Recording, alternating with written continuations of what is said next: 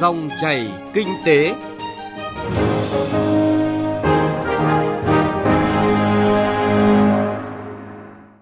Biên tập viên Bá Toàn xin chào quý vị và các bạn. Thưa quý vị và các bạn, xếp hạng môi trường kinh doanh của một số tổ chức quốc tế gần đây công bố cho thấy những nhìn nhận trái chiều về tốc độ và chất lượng cải cách kinh tế của nước ta. Đó là chỉ báo đáng chú ý để nền kinh tế Việt Nam nỗ lực nhiều hơn, có động lực thúc đẩy cải cách môi trường kinh doanh mạnh mẽ hơn trước sức ép của hội nhập. Đây cũng là chủ đề mà chuyên đề của dòng chảy kinh tế hôm nay muốn đề cập cùng quý vị và các bạn. Trước hết, hãy cùng điểm lại những điểm đáng chú ý trong xếp hạng quốc tế về cải cách môi trường kinh doanh của Việt Nam. Theo đánh giá mới nhất của Diễn đàn Kinh tế Thế giới, chỉ số năng lực cạnh tranh toàn cầu của Việt Nam xếp thứ hạng 67, tức là tăng 10 bậc, tương đương 3,5 điểm trong một năm vừa qua. Báo cáo này đánh giá Việt Nam là quốc gia có điểm số tăng mạnh nhất toàn cầu, nằm trong khu vực châu Á-Thái Bình Dương, có năng lực cạnh tranh cao nhất thế giới và trở thành quán quân trong cuộc đua cải thiện thứ hạng về năng lực cạnh tranh toàn cầu năm 2019. Điều đáng chú ý là năng lực cạnh tranh của Việt Nam được cải thiện đáng kể và tăng mạnh nhất khi mà nhiều nước ở châu Á hay trong khu vực bị giảm bậc. Những nỗ lực cải cách thể chế kinh doanh quan trọng nhất của Việt Nam trong thời gian qua đã đóng góp vào việc thăng hạng, đó là việc ký kết và thực thi các hiệp định thương mại tự do thế hệ mới, chương trình cắt giảm, đơn giản hóa 50% điều kiện kinh doanh và thủ tục hành chính kiểm tra chuyên ngành. Tuy nhiên, theo báo cáo môi trường kinh doanh năm 2020 do nhóm Ngân hàng Thế giới công bố mới đây, thì Việt Nam đứng vị trí thứ 70 trong số 190 nền kinh tế được đánh giá, tức là giảm một bậc so với bảng xếp hạng năm ngoái. Cho dù điểm số tăng từ 68 điểm lên 69 điểm, đây cũng là năm thứ hai liên tiếp Việt Nam tăng điểm nhưng giảm hạng.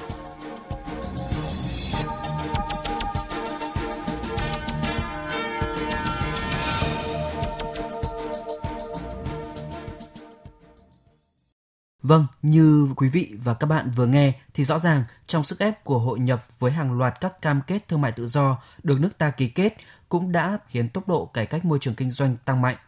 Tuy nhiên, chất lượng cải cách và tốc độ đó vẫn chưa đủ để chúng ta đuổi kịp trình độ phát triển của các nước trong khu vực và trên thế giới. Nhìn vào chỉ số năng lực cạnh tranh toàn cầu năm 2019, nền kinh tế Việt Nam đã tăng 10 bậc trong một năm qua, cho thấy nỗ lực cải cách môi trường kinh doanh và năng lực cạnh tranh ở Việt Nam mấy năm qua là đáng ghi nhận. Tuy nhiên, dù vậy, tốc độ này cũng mới chỉ giúp Việt Nam lần đầu tiên vươn lên và đứng vào nửa trên của bảng xếp hạng thế giới, tức là vị trí 67 trong số 141 nền kinh tế được xếp hạng. Còn theo báo cáo môi trường kinh doanh năm 2020 thì Việt Nam cũng mới ở vị trí trung bình khá, khi đứng ở hạng 70 trong số 190 nền kinh tế được đánh giá. Không những vậy, đây còn là năm thứ hai liên tiếp Việt Nam tăng điểm nhưng giảm hạng. Ông Đậu Anh Tuấn, trưởng ban pháp chế Phòng Thương mại và Công nghiệp Việt Nam nhìn nhận. Thực ra đây là một cái dịp rất là quan trọng bởi vì là nó cho biết là những thay đổi của Việt Nam như thế nào, sự khác biệt giữa các ngành như thế nào. Còn nếu mà theo tự theo cách đánh giá truyền thống của mình thì rõ ràng là ngành nào cũng tốt so với những năm trước thì đều thay đổi tốt nhưng mà rõ ràng là trong bối cảnh mới không chỉ so sánh so với trước đây nữa,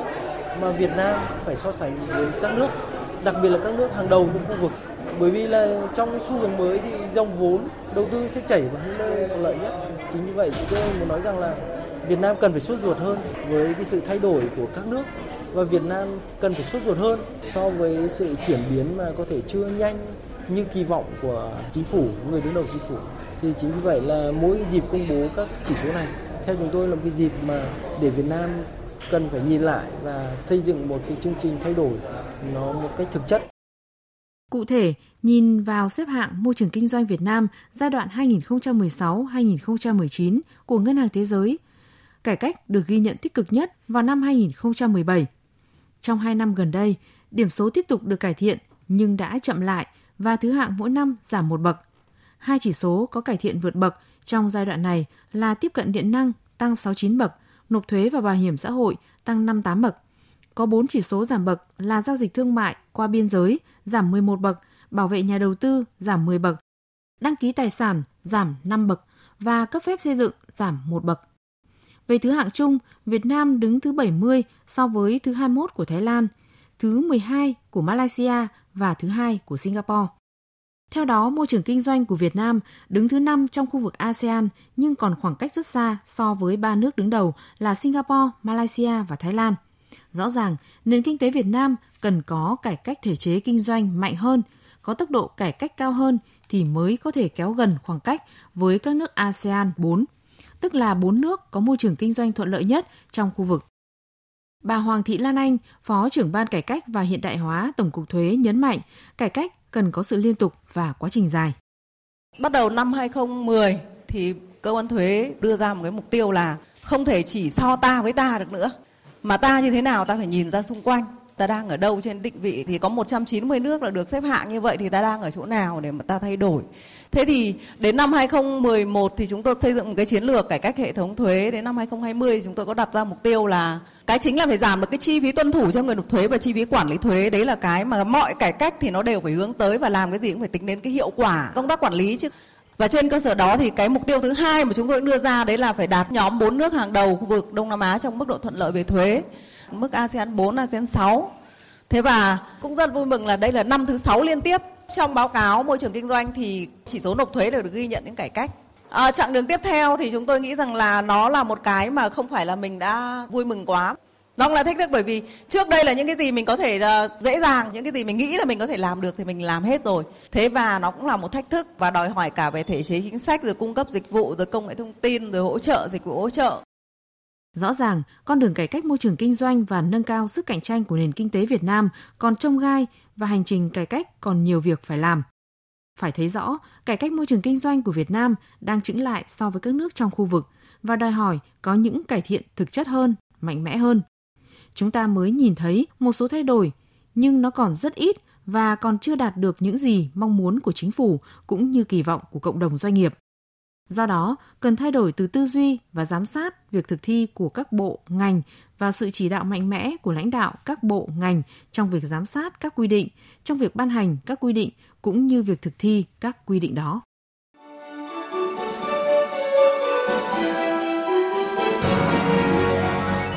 Dòng chảy kinh tế, dòng chảy cuộc sống.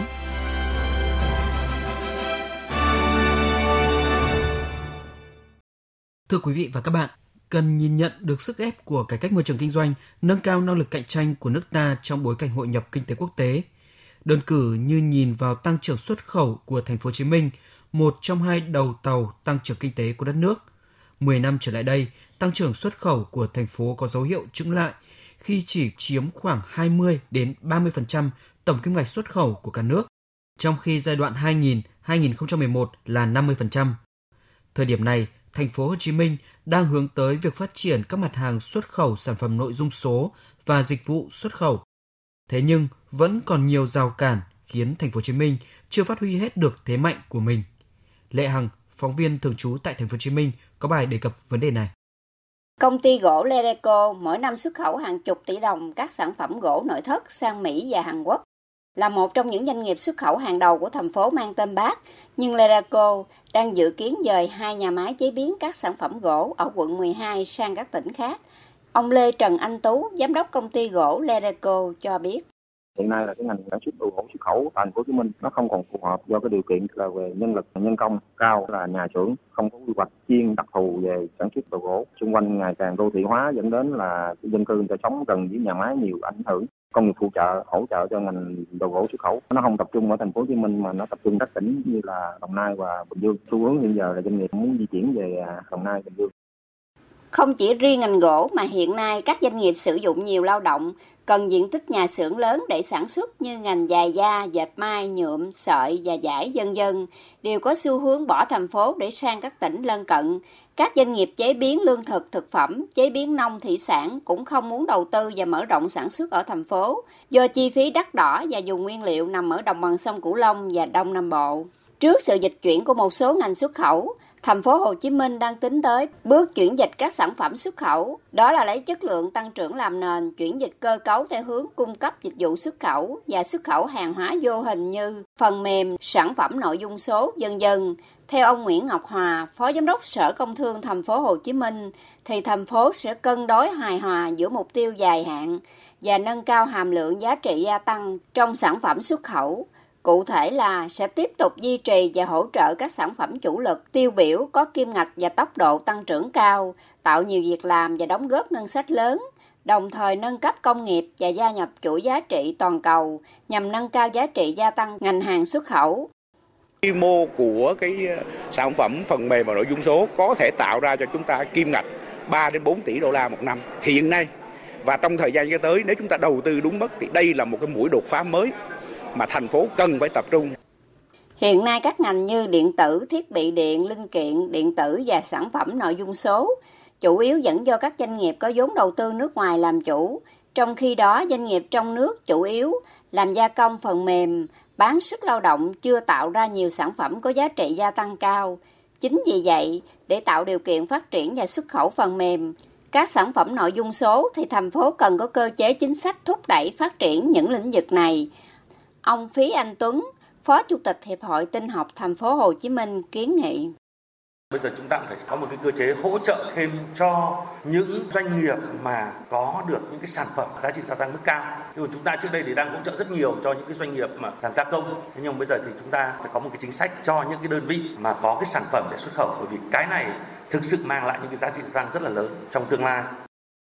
Một số chuyên gia kinh tế cho rằng thành phố Hồ Chí Minh nên tham khảo kinh nghiệm xuất khẩu của Singapore bởi ngoài xuất khẩu hàng hóa công nghệ cao, thì Singapore còn lấy tiền của các nước trên thế giới bằng dịch vụ xuất khẩu. Tuy nhiên, để làm được điều này, thành phố cần giải quyết hạn chế nhất là chi phí logistics đang rất cao. Theo bà Đặng Minh Phương, Phó Chủ tịch Hiệp hội Doanh nghiệp Dịch vụ Logistics Việt Nam, chi phí logistics ở Việt Nam chiếm đến 19% GDP, trong đó chi phí vận tải chiếm đến 59%, tổng chi phí logistics đã làm giảm năng lực cạnh tranh hàng hóa của các doanh nghiệp trong nước. Để giải quyết điểm nghẽn này thì thành phố đồng thời hoàn thiện cơ sở hạ tầng đường bộ, cần xây dựng thêm hệ thống đường sắt trên cao, xây dựng trung tâm logistics và trung tâm kho lạnh. Bà Đặng Minh Phương kiến nghị. Và hiện nay chúng ta cũng chỉ có tập trung để phát triển đường bộ thôi nhưng mà lại quên mất những cái cửa ngõ mà trung chuyển hàng hóa bằng đường thủy bao gồm đường sông, đường biển. Các cái cảng trung chuyển để mà kết nối, liên kết với các cái vùng lân cận hoặc là các vùng kinh tế trọng điểm vẫn chưa có triển khai một cách nhanh chóng. Phải làm ngay từ bây giờ, không phải là còn chờ kế hoạch nữa. Theo ông Trần Vĩnh Tuyến, Phó Chủ tịch Ủy ban nhân dân thành phố Hồ Chí Minh, thì thành phố không có thế mạnh về dùng nguyên liệu hay sản xuất, nhưng là cửa ngõ xuất khẩu của nhiều địa phương lân cận. Thế nhưng dịch vụ xuất khẩu và các sản phẩm nội dung số lại chưa được khai thác đúng mức. Để phát huy lợi thế này, trước hết thành phố phải làm đầu mối kết nối tốt trong vùng. Ông Trần Vĩnh Tuyến nói. Đến thời điểm này thì không thể nào nói rằng thành phố Hồ Chí Minh cạnh tranh với các địa phương mà phải phát huy vai trò kinh tế vùng của thành phố trong xuất khẩu. Thành phố phải là nơi đảm nhiệm vai trò dịch vụ và đặc biệt là xuất khẩu hàng qua các tỉnh về thành phố Hồ Chí Minh và thành phố Hồ Chí Minh phải làm nhiệm vụ là xây dựng hạ tầng về xuất khẩu để làm thế nào giúp cho các địa phương phát triển. Thành phố Hồ Chí Minh với mô hình tăng trưởng xuất khẩu sắp tới như con cá chép, trong đó nền tảng dịch vụ hỗ trợ xuất khẩu là phần đầu cá, các sản phẩm truyền thống có thế mạnh là phần thân cá và phần đuôi con cá là nhóm hàng hóa vô hình như phần mềm và nội dung số dần dần. Để cá chép róa rồng vượt biển dương xa thì thành phố phải giải quyết điểm nghẽn của logistics, làm tốt dịch vụ xuất khẩu, kết nối dùng và tạo ra những sản phẩm công nghệ số nổi trội để có thể cạnh tranh với các sản phẩm của các quốc gia khác trong khu vực.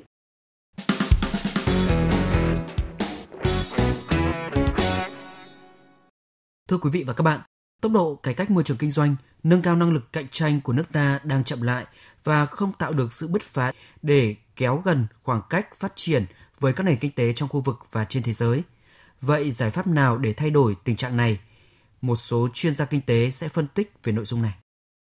Theo các chuyên gia kinh tế, pháp luật về kinh doanh của Việt Nam vẫn còn rất nhiều điều cần cải cách để có được sự thông thoáng thuận lợi cho hoạt động sản xuất kinh doanh của doanh nghiệp cũng như các nhà đầu tư. Ông Đậu Anh Tuấn, trưởng ban pháp chế, Phòng Thương mại và Công nghiệp Việt Nam phân tích, có 10 tiêu chí để đánh giá một văn bản pháp luật tốt là sự cần thiết, tính hợp lý, tính thống nhất, tính khả thi, tính minh bạch, chi phí tuân thủ thấp,